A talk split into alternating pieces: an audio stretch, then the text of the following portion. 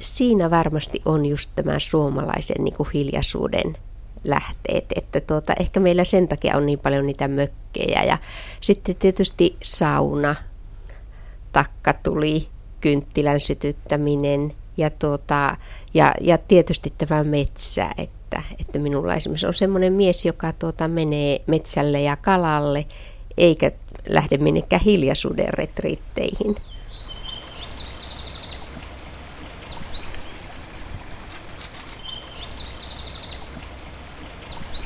Tietysti niin kuin ihmisten varmaan tämä hiljaisuuden kaipuu niin tuota, vaihtelee, että onhan se semmoinen yksilöllinen asia. Ja jos ihan ruvetaan puhumaan hiljaisuuden liikkeestä, niin se ei ole mikään massojen liike, vaan varmaan nämä korvaavat tämmöiset asiat. Mutta se olisi tietysti mielenkiintoista miettiä, että miten niin kuin esimerkiksi tämän päivän nuorisolla, kun minusta näyttää, että on niin paljon sitä ääntä ympärillä – ja jos ei ääntä, niin sitä, että koko ajan niin kuin pitäisi olla tavoitettavissa, taikka ollaan niin kuin siellä on kännykkä, taikka tämä sosiaalinen media ja näin, että, että miten, miten tämän päivän niin kuin nuoret ihmiset ja uusi sukupolvi niin hoitaa tämän puolen itsessään.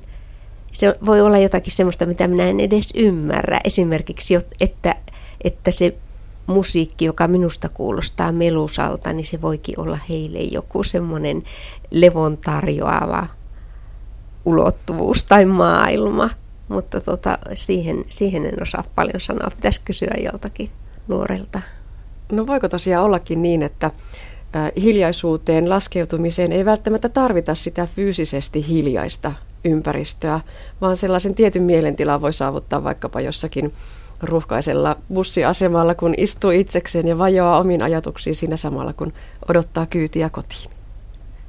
Jotenkin minä ajattelen sillä tavalla, että jos joskus on löytänyt sen hiljaisuuden tai sisäisen levollisuuden, niin sen voi löytää sen jälkeen sitten myös tämmöisessä aika melusassa ympäristössä, mutta tuota, mutta tämmöinen niin kuin hiljaisuuteen vetäytyminen, niin se kyllä auttaa sen sisäisen levollisuuden löytymistä, vaikka siis esimerkiksi jokainen, joka on tuommoiseen hiljaisuuden retriitti osallistunut, niin huomaa sen, että tota, se melu, mikä on omassa päässä, se ajatusten vilinä, niin sehän ei sieltä hetkeksi katoa.